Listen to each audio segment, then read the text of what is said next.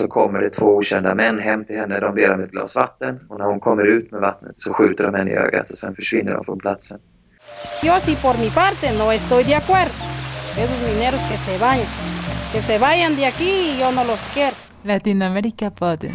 América Latina, Venezuela, Costa Rica y Panamá, Guatemala, El Salvador, Chile y Uruguay, Colombia y Argentina, Brasil y Paraguay, y las Vírgenes Canarias, Ecuador y.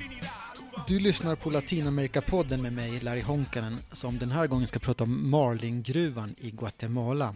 Och med mig via IP-telefoni har jag Aron Lindblom, regional rådgivare på Diakonia i Guatemala. Välkommen till Latinamerika-podden. Tack så mycket Larry. Hej hej. Hej. Nu kanske vissa lyssnare undrar varför vi ska ta upp just den här gruvan. Och eh, jag vet inte om du vill säga någonting om varför det är viktigt att prata om den här gruvan just nu? Ja, Marlingruvan är ett stort och uppmärksammat fall i Guatemala i sig. Mm. Och sen såklart så finns det ju en, en stark koppling till Sverige. Svenska AP-fonderna har ju hundratals miljoner svenska kronor investerade i företaget Goldcorp. Så därmed finns det en koppling till svenska staten eh, och svenska pensionssparare. Vi är i de orangea kuvertet-tiden nu när, när folk får hem de här pensionsbeskeden. Så på så sätt passar det också bra att prata om, eh, om vart våra pensionspengar investeras. Och jag vill minnas att eh, för något år sedan så eh, Sjunde AP-fonden svartlistade just Goldcorp. Medan Mm. de andra, de andra AP-fonderna fortsätter business as usual. Så det är lite konstigt att den ena handen inte vet vad den andra gör. Nej, vad jag förstår så samarbetar i alla fall första, andra, tredje och fjärde AP-fonden med något som heter Etikrådet. Som då menar att de har en taktik av att förhandla med och försöka påverka företag. Eh, Medan sjunde AP-fonden inte förhandlar.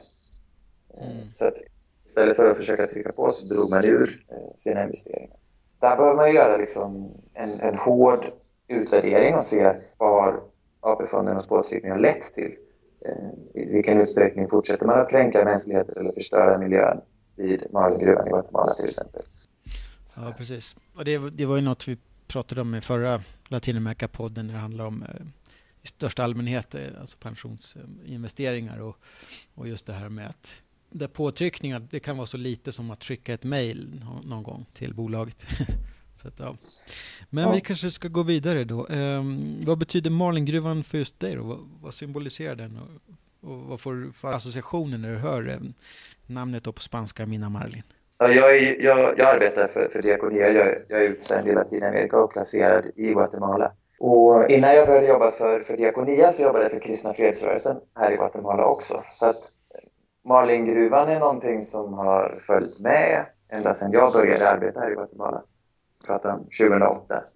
Då var Malingruvan redan installerad och i farten så att säga. Men där någonstans, om inte jag har fel, så är det 2007-2008 som svenska civilsamhället började få upp ögonen för Marlingruvan och man började inse att den här gruvan som skapar så mycket konflikt och oro och rädsla i Guatemala har faktiskt en koppling till Sverige.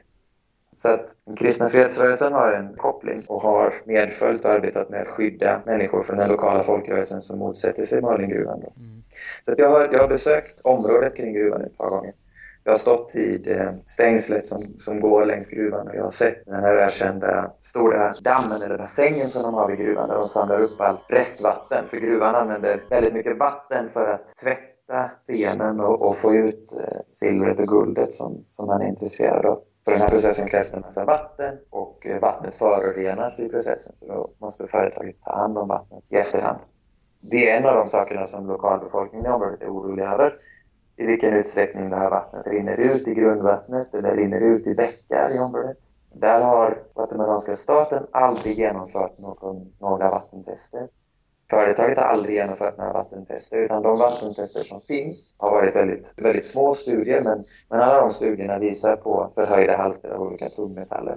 Men det är studier som har genomförts av civilsamhället eller av universitet, utländska universitet. Mm. En av gångerna när jag besökte Malingruvan, det var för några år sedan nu, tillsammans med ett team från Norge. Eh, Det var en norsk forskare eh, som kom och skulle ta prover just på vattnet. Vi var ganska nära gruvan, vi var några, någon kilometer eller ett par kilometer bort från gruvan. Liksom en, en stor guldgruva sådär, där, där, där folk tjänar miljoner dollar. Och där vid den här bäcken där vi kravlade oss ner från vägen, där sitter en ung mamma och, och och tvätta kläder i bäcken med sina barn runt omkring sig. Liksom. Det var en så skarp bild att här är ett kanadensiskt multinationellt bolag som, som utvinner guld och som gör aktieägare i Kanada och i andra länder stenrika liksom. Mm. Medan lokalbefolkningen inte ens har tillräckligt med vatten hemma i sina bostäder eller tillräckligt med pengar för att köpa en tvättmaskin och hela det där liksom. Den här unga mamman representerar liksom att, att gruvan faktiskt inte har påverkat nämnvärt utvecklingen i området. Det finns liksom ingen eh, nedsippringseffekt eller trickle-down-effekt som har gjort att de här miljonerna som man tjänar på gruvan har kommit befolkningen till godo. Över hälften av barnen i Guatemala är undernärda. San Marcos eh, är en av de fattigare regionerna i Guatemala.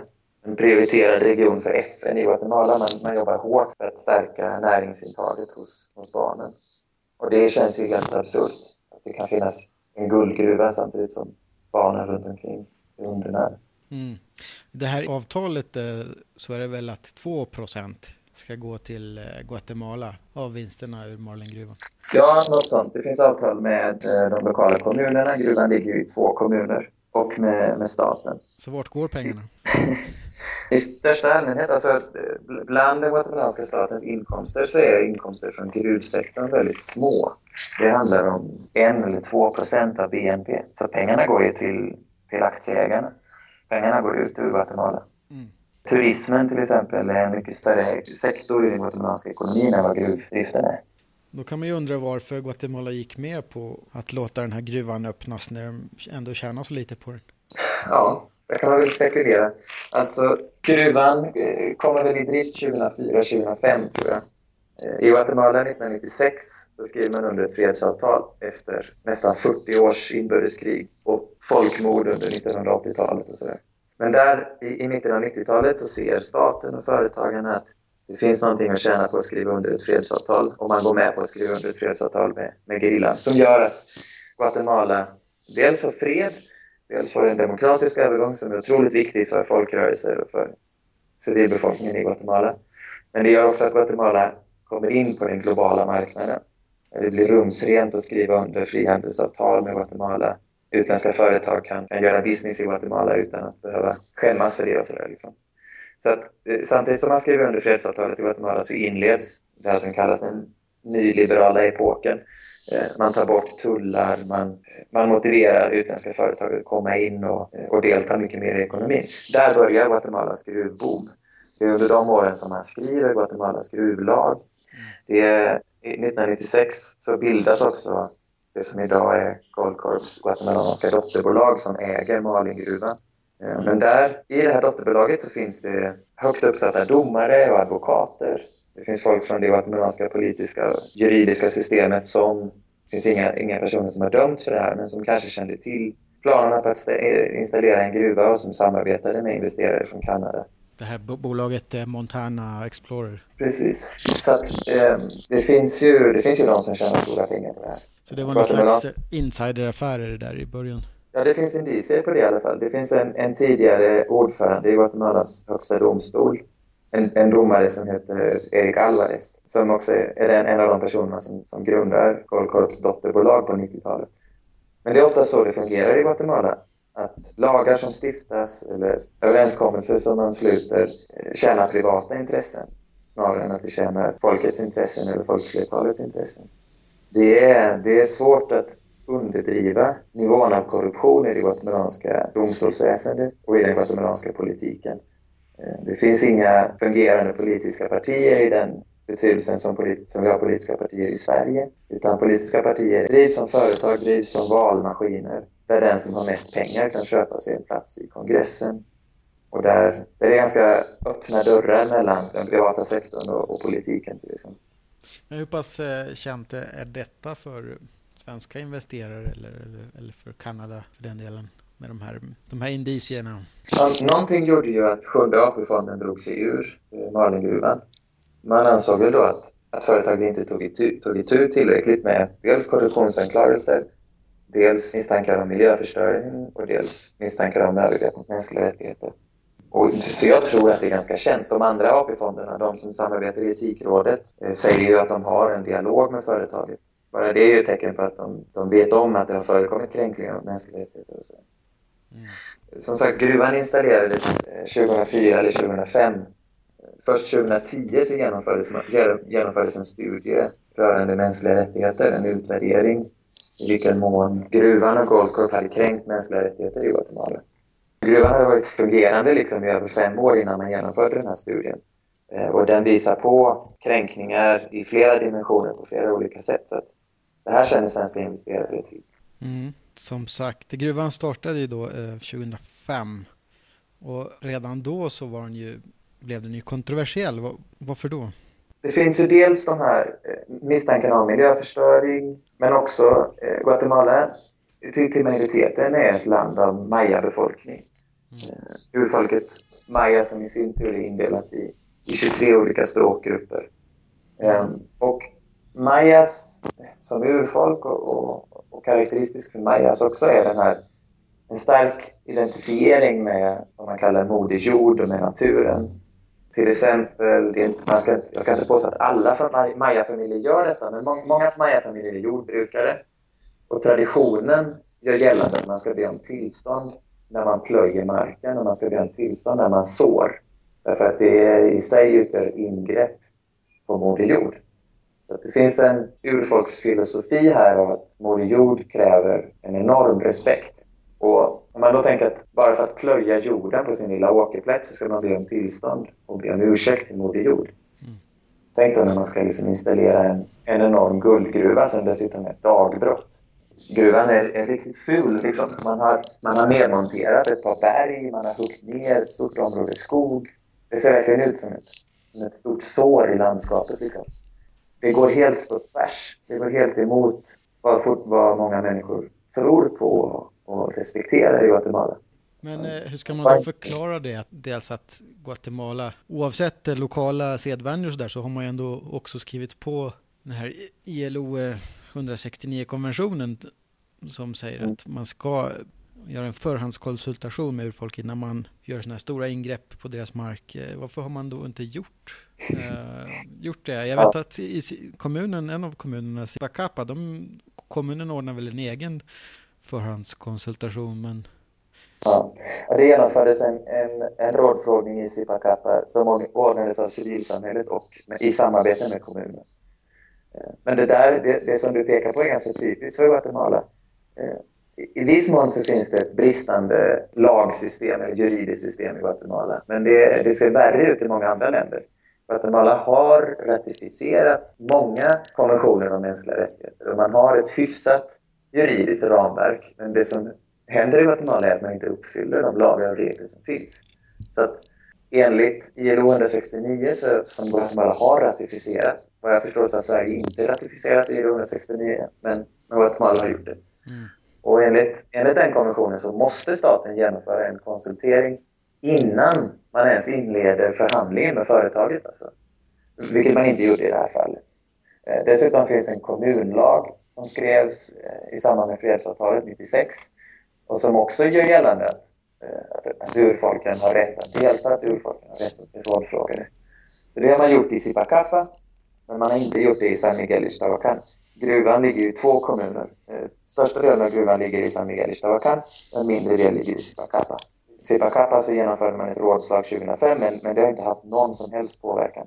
Men eh, hur var själva förklaringen då? Har du hört någon officiell förklaring till varför man dels i San Miguel Ixtoacan inte rådfrågade befolkningen och varför man i Sipacapa struntade i, för det var en stor majoritet som inte ville ha gruv, gruvdriften där.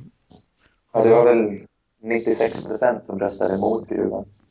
Mm. Har du hört någon officiell förklaring till, till det här? Att man det finns, jag tror att det finns förklaringar i två olika linjer. Dels så har Guatemalas författningsdomstol, eh, Corte Constitucionalidad, de gör ett utlåtande 2008, tror jag det är, där de säger att eh, den här typen av eh, rådgivande folkomröstningar som ordnas av kommuner eller ordnas av civilsamhället runt om i Guatemala.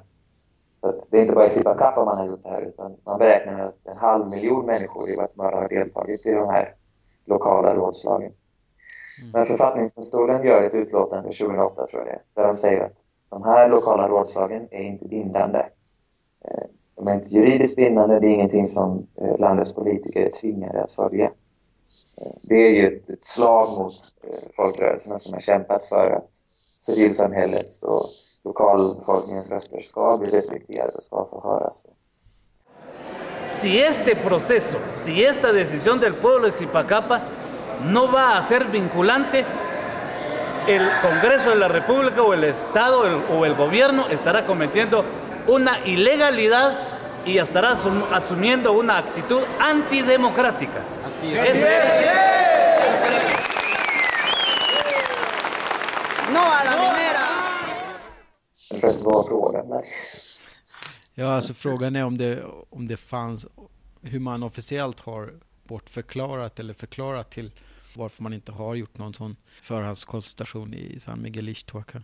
Vidare förklaringen till det där eh, är att det finns en, finns en konflikt i Guatemala just nu där staten och författningsdomstolen trycker på för att man ska skriva en lag som ska reglera urfolkens rätt att delta, urfolkens rätt att genomföra folkomröstningar. Det där väcker väldigt mycket misstänksamhet från folk, urfolksrörelsen därför att eh, man vet att författningsdomstolen är nära band till, till den här näringslivssammanslutningen i Guatemala som heter CACIF som har ett enormt inflytande i politiken. Så att urfolksrörelsen litar inte på att staten kommer ta sitt ansvar eller att staten kommer skriva en lag som ger urfolken de rättigheter som, som de menar att de har rätt till. Men, men andra, den andra förklaringen är ju att eh, det, finns, det finns pengar att tjäna. Det finns inget intresse eh, hos den guatemalanska staten att stänga den här gruvan. Det är ju, jag är inte jätteinsatt i det här, men det finns ett fall från El Salvador där den salvadoranska staten eh, avbryter ett, ett, eh, gruv, en, en gruvlicens som man hade gett till ett kanadensiskt eller amerikanskt bolag. Eh, och det beslutet från den salvadoranska staten ledde till att man blev stämd inom ramen för det centralamerikanska frihandelsavtalet tror jag att det var. Mm. Eh, så i hela systemet på något sätt eh, tjänar ju företagens intressen och tjänar utländska investerares intressen. Jag tror att det finns en rädsla från den guatemalanska staten att inte väcka en björn som sover, inte gå emot företagarintressena, att, att inte bli ställda inför rätta i någon slags eh, frihandelsdomstol och så vidare. Mm. Och, och inget intresse heller. Därför att det här, de som drabbas av det här är ju fattiga, inom citationstecken, indianer som de kallas av rasistiska människor. Folk som inte kan läsa och skriva, folk som inte har någon röst i samhället. Liksom. Det är de som får dricka det här förgiftade vattnet. Det är de som får leva med det här dammet som, som gruvan river upp. Liksom. Medan eh, de som eh, samarbetar med, med Goldcorps dotterbolag finns i Guatemala City och, och lever, lever gott på de pengarna som kommer in från gruvdriften. Mm. Det finns en, en enorm intressekonflikt där. Men okej, okay, eh, om, man, om man nu skulle se på det från något slags positivt raster, vilka fördelar har lokalbefolkningen fått av den här Malingruvan? I San Miguel i Chavacan, de siffror som jag har sett, så finns det 1800 anställda i gruvsektorn. Och den största, eh, eller den enda gruvarbetsgivaren där är ju eh, Montana som är Goldcorps dotterbolag. Vi kan återkomma till frågan om, om vilka som anställs och sådär. Men andra fördelar som, som gruvan har fört med sig är ju att man har asfalterat regionen. San Miguel y är en väldigt, väldigt fattig kommun i en fattig del av Guatemala. Det ligger långt från Guatemala City. Och när man skrev under fredsavtalet 1996 så fanns inte ens några asfalterade vägar i, i kommunen. Men där har företaget asfalterat vägarna. Eh, det tjänar ju dels deras egna intressen eftersom de här stora gruvmaskinerna bara kan köras in på asfalterade vägar. Men det har ju också fördelar för befolkningen då som får ett bättre vägnät. Goldcorp har också finansierat sjukstugor och eh, skolor till exempel. Eh, man är väldigt glad i att dela ut skrivblock med Montanas logga, alltså det guatemalanska dotterbolagets logga, eller skolväskor med dotterbolagets logga på sådär. Å ena sidan så är det ett, ett litet stöd till fattiga familjer och å andra sidan så är det ju eh, att man påverkar och man köper folks eh, politiska sympatier liksom, eh, på ett lite fult sätt. Men när jag pratar med folk här, det man ser är ju att de, de som anställs i gruvan från regionen är, är fattiga människor, det är människor som inte haft tillgång till utbildning.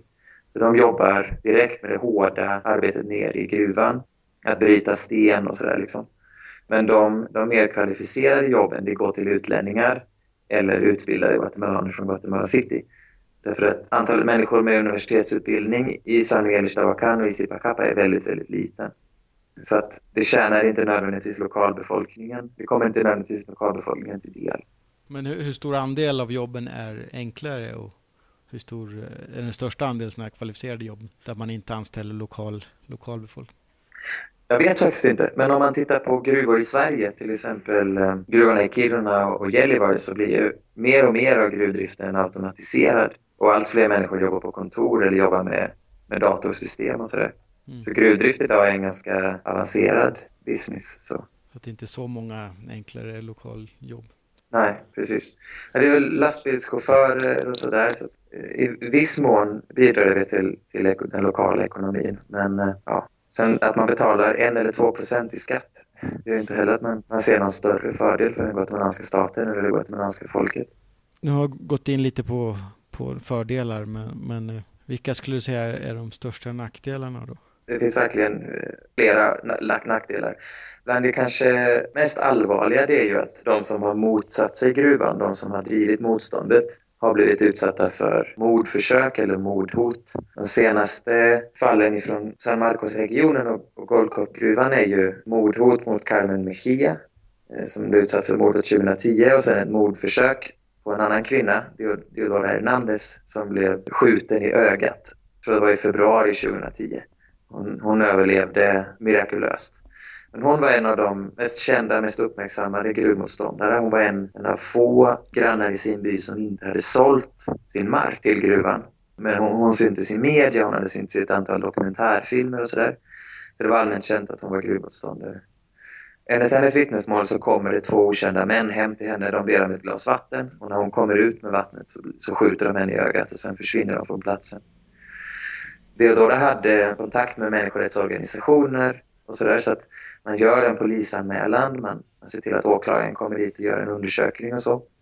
Men eh, man hittar aldrig hylsan efter skottet som avlossades. Och idag, sju år senare, så är det fortfarande ingen som har dömts. Och Åklagarmyndigheten driver inte längre aktivt utredningen för, för det här mordförsöket. Mm.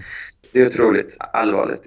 Vet man om den här Deodora Hernandez, eh, är hon kvar där och fortsätter sitt gruvmotstånd eller?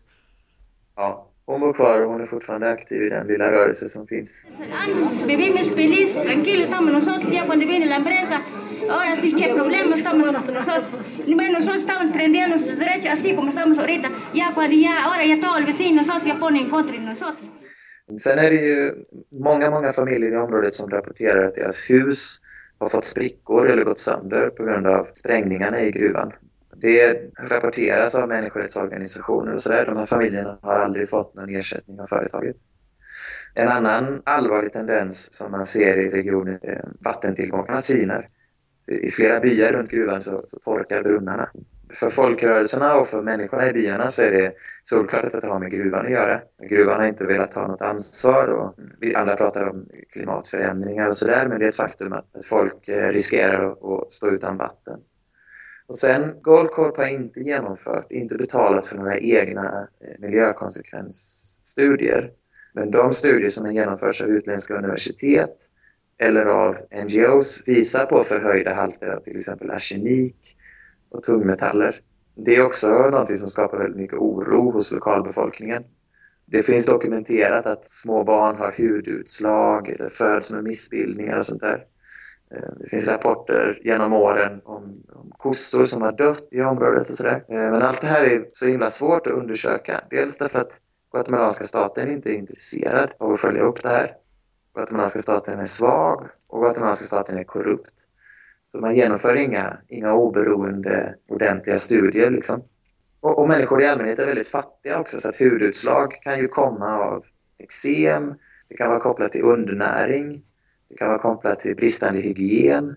Men det kan också vara kopplat till tungmetaller som kommer utifrån gruvan.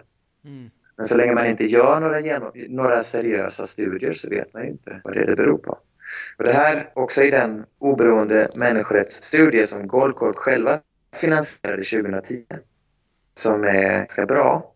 Jag har en version som är skriven på spanska. Jag tror att den finns på engelska, men den finns, på, den finns att tillgå på internet. Men en av de viktigaste slutsatserna i den, i den studien är att Volcorp kan sägas ha utnyttjat det svaga juridiska ramverk som finns i Guatemala, de bristande lagar som finns och den, den korruption och straffrihet som finns i Guatemala. Så man har gått in i ett land med svagt juridiskt ramverk och med mycket korruption och utnyttjat det för att tjäna pengar. Liksom. Man gör saker som ett företag aldrig hade kunnat få göra i, i Sverige eller Kanada. Passar man på och genomför det i ett land där myndigheterna inte utkräver ansvar av företagen. Mm.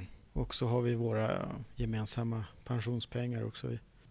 Ja, och det känns ju jättegalet att våra gemensamma pengar investeras i ett företag där det finns starka, starka misstankar om dels miljöförstöring och dels kränkningar av mänskliga rättigheter. Mm. Och eh, det var ju så att den här interamerikanska människorättsdomstolen beordrade ju Marlingruvans stängning då. Det var 2010. Mm. Kan du berätta vad som hände sen? Det var precis i samband med mordhoten mot Carmen Mejia och det här mordförsöket på Diodoro Hernandez så gjorde den Interamerikanska kommissionen för mänskliga rättigheter, som är en regional MR-instans i, Latin i Latinamerika, inklusive USA och Kanada. USA har väl inte eh, skrivit under eller ratificerat alla konventioner så att kommissionen har inte så stort inflytande i, i USA men i många andra länder har den inflytande. Men Interamerikanska kommissionen gav Guatemala order om att stänga gruvan och att genomföra grundläggande undersökningar av de här anklagelserna om miljöförstöring och kränkningar av mänskliga rättigheter. Men tyvärr så beslutade den guatemalanska regeringen då att inte följa den här ordern. Det, det, tyvärr, det visar på det, den bristande styrka, den svaghet som det här regionala MR-systemet har, tyvärr. Man har alltså inga möjligheter att sanktionera Guatemala för att inte ha följt kommissionens... Den här ja. Nej, precis. Och än idag då så har man inte gjort några seriösa studier av de anklagelser som finns om, om kränkningar av mänskliga rättigheter eller miljöförstörelse. Som sagt, eh, de som sköt eh, Diodoro Hernandez i ögat har fortfarande inte ställts inför rätten. Men eh, sen så tog man senare bort den här eh, kravet på stängning efter mm. att eh, Interamerikanska kommissionen då träffade ledningen för Goldcorp för mig. Mm. Hur, hur tolkar du det? Att det är beklagligt med interamerikanska och det drabbar ju interamerikanska kommissionens anseende också att man först gör en, en, en order om att stänga gruvan och sen några veckor senare dra tillbaka den. Det är oseriöst och, och oroväckande. Jag vet inte vilka påtryckningar eller, eh, eller vilka förhandlingar som, som föregick det beslutet. Idag då, dagsläget? Det, har ju gått mer än tio år sedan eh, gruvan och dess motstånd började. Hur, ser, hur skulle du säga att gruvmotståndet ser ut i dagsläget? Det går upp och ner. För tio år sedan så var det ju starkast i Sipakapa. Därför att rörelsen där också hade stöd ifrån den lokala borgmästaren. Idag så är den lokala borgmästaren allierad eh, med Golkorp och rörelsen i Sipakapa är, är inte så stark. Men istället så har rörelsen i, i San Miguel i i den andra kommunen, där den största delen av gruvan ligger, där har rörelsen stärkts på senare år och man börjar kräva ersättning för de här husen som har förstörts och, och ersättning för människor som har förlorat mark och sådär. Sen vet man också att gruvan är på väg att stängas. Eller det är i alla fall det som Goldcorp har sagt. Så att eh, det, det senaste budet som jag kunde se, och det kommer från Goldcorps egen hemsida, det var att gruvan skulle stängas i december 2016. När vi pratar nu så är det mars 2017 och gruvan inte stängts än. Eh, men Goldcorp har vid olika tillfällen sagt att den är i process att stängas. Och då har Goldcorp lovat att man ska återställa naturen Eh, de har sagt att de har satt pengar i en särskild fond för att återställa naturen när man, när man lämnar gruvan. Men det finns väldigt mycket misstro och misstänksamhet från lokalbefolkningen därför att gruvan har helt enkelt förstört, raserat ett par berg som tidigare fanns i det här området och man har huggit ner en massa skog. Det här var ett skogsområde förut. Ja, delvis ett skogsområde men gruvan ligger också på ett område där det tidigare fanns en kyrkogård, där det tidigare fanns hus och jordbruksplättar och sådär. Så att eh, folk har, har, svårt att tro att naturen verkligen kan återställas. En annan eh, uppmärksammad händelse på senare tid, mm. det var ju en, en, arbetare som omkom i gruvan i april 2016. En ung eh, gruvarbetare, vad jag förstår i ett område där Goldcorp håller på att utvidga gruvan, eh, vilket man också gör utan att rådfråga lokalbefolkningen, vilket också bryter mot ILO-konventionen. Men man jobbar med att spränga och gå in i nya områden för att bryta ny malm. Då. Då sker ett ras och en, en ung man avlider. Sen har man inte hört så mycket mer. Var det en lokalanställd då eller? Ja, det var en ung guatemalansk man. Vad jag förstår en man från regionen. Det har inte uppmärksammats särskilt mycket efter det, men det visar också på, återigen, det bristande juridiska ramverket som finns i Guatemala. Jag tycker inte att det här är en så långsökt koppling, men vi får se hur det går. För några dagar sedan, bara den 8 mars, så um, skedde en brand på ett uh, ungdomshem i utkanten av Guatemala City. Mm. Uh, och idag, de senaste siffrorna som jag har sett, så är det uh, 40 flickor som har avlidit. Och det är stor misstänksamhet kring hur den här branden startade och hur så många flickor kunde brännskadas eller dö i en brand utan att någon reagerade och sådär. Mm.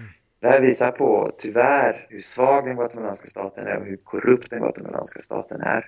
Att en, en ung arbetare kan dö i en gruva utan att det uppmärksammas särskilt mycket. Och unga flickor kan bli sexuellt utnyttjade och, och brännas inne på ett barnhem utan att det får några större konsekvenser. Det finns ingen politiker som har avgått än så länge. Man har inte ens genomfört några gripanden av personer kopplade till det här. Eh, så det är jätteallvarligt. Och återigen, i ett land där respekten för lagen och respekten för mänskliga rättigheter är så bristande så är det allvarligt i sig att ett stort och mäktigt kanadensiskt multinationellt bolag kan gå in och starta en tveksam verksamhet där det finns osäkerheter kring respekten för mänskliga rättigheter och respekten för miljön. Liksom. Det i sig kan man kritisera. Det i sig är, är inte bra. Och att då svenska AP-fonder gladeligen investerar i det här bolaget är också jättetveksamt. Mm som sagt, vi var inne på gruvmotståndet, att det går lite upp och ner och att det har gått ner lite i och med att, i och med att de säger att de ska stänga gruvan. Men eh, kan det också bero på att, att om man uttalar sig kritiskt mot gruvan så kan man bli mordhotad eller eh, till och med skjuten i ansiktet? Ja, jag, jag tror att det finns flera faktorer som spelar in. Dels eh, de som har vågat sätta sig upp mot gruvan har råkat illa ut i vissa fall också ifrån andra regioner i Guatemala, ifrån Huehuetenango till exempel, som inte ligger så många kilometer bort från, från Malingruvan, så har guatemalanska staten fängslat ett tiotal lokala folkrörelseledare och byledare. Några av dem satt i fängelse i tre år i väntan på rättegång. Folk som motsätter sig liknande projekt som Malingruvan, mm. vattenkraftverk eller eh, gruvprojekt liksom och sen blir de anklagade för ganska grova brott, som kidnappning eller eh, terroristbrott för att de har genomfört en vägblockad till exempel. Mm. Eh, eller för att de har genomfört en demonstration utanför kommunhuset i vissa av de här landsbygdsstäderna. Så, så, samtidigt som det dröjer en vecka efter att 40 flickor dör på ett ungdomshem och ingen ännu har gripits så griper man lokala folkrörelseledare som genomför demonstrationer ute i sina byar. Mm. Den guatemalanska lagen är helgalen på vissa sätt. Den går liksom efter människor som, som man borde respektera och som man borde lyssna på. Människor som engagerar sig frivilligt för mänskliga rättigheter. Mm. Så så ser det ut. Sen eh, motståndet i, i San Marcos, som länet heter, där Golkockerna ligger, är relativt svagt. Delvis tror jag därför att det är, en, det är en väldigt fattig region. Därför att många människor har svårt att säga nej till den chans som det innebär att, att få ett arbete i gruvan. Det här är en region där människor annars i stor utsträckning migrerar. Man reser till Guatemalas Stilla havskust för att hugga sockerrör och jobba på sockerrörsplantager delar av månader av året. Eller man åker till södra Mexiko för att plocka kaffe. Eller man åker till Guatemala City och blir säkerhetsvakt. Det är en jättestor business i Guatemala kring privata säkerhetsvakter. Mm. Så det här är, det är farliga arbeten, det är dåligt betalda arbeten som finns att få till hands. Liksom. Eller så kan man försöka få ett jobb i gruvan och då lyckas försörja sin familj. Liksom. trots eh, miljöförstöringen, trots att de som engagerar sig i motståndsrörelsen råkar illa ut och blir utsatta för mordförsök så är det människor som inte riktigt kan säga nej. Eh, för att det innebär en väldigt behövlig inkomstkälla för familjen. Mm. Vi kanske ska mm, avrunda här. Vad tycker du eh, man som svensk då som eh, vars pengar då går till AP-fonderna som pumpar in pengar till den här gruvan. Vad tycker du man ska göra kring det?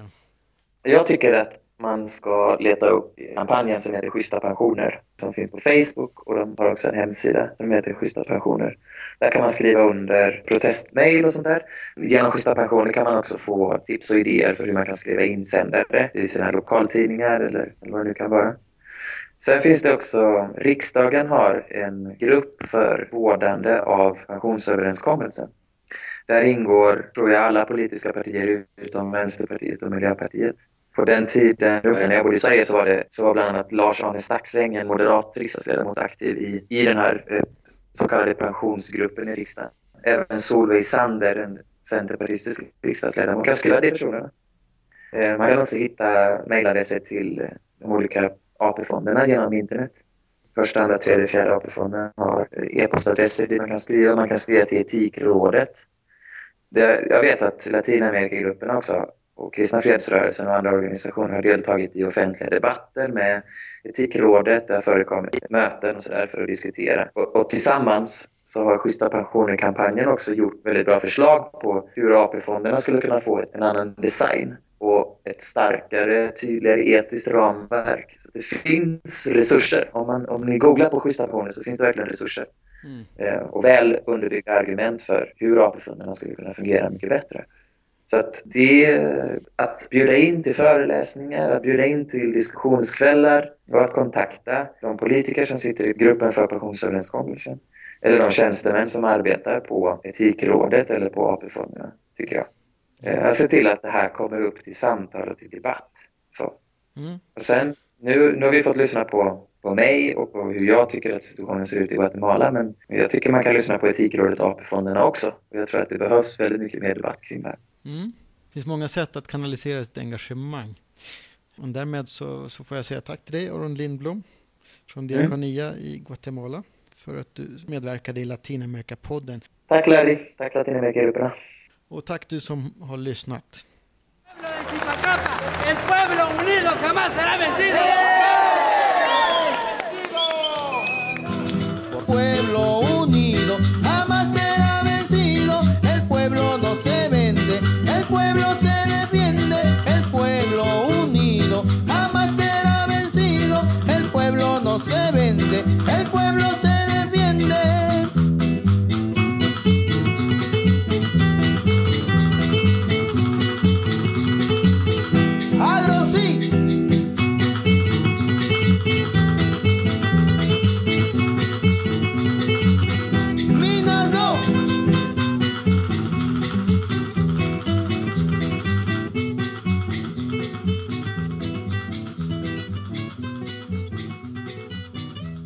Latinamerikapodden. Du har lyssnat på Latinamerikapodden med mig Larry Honkanen. Och den här podden produceras av Latinamerikagrupperna. Du som är intresserad av de här frågorna och vill stödja det folkliga inflytandet och se en hållbar utveckling i Latinamerika. Bli medlem av Latinamerikagrupperna. Latinamerikagrupperna. Latinoamerica Gruppen App. Latinoamerica Gruppen App.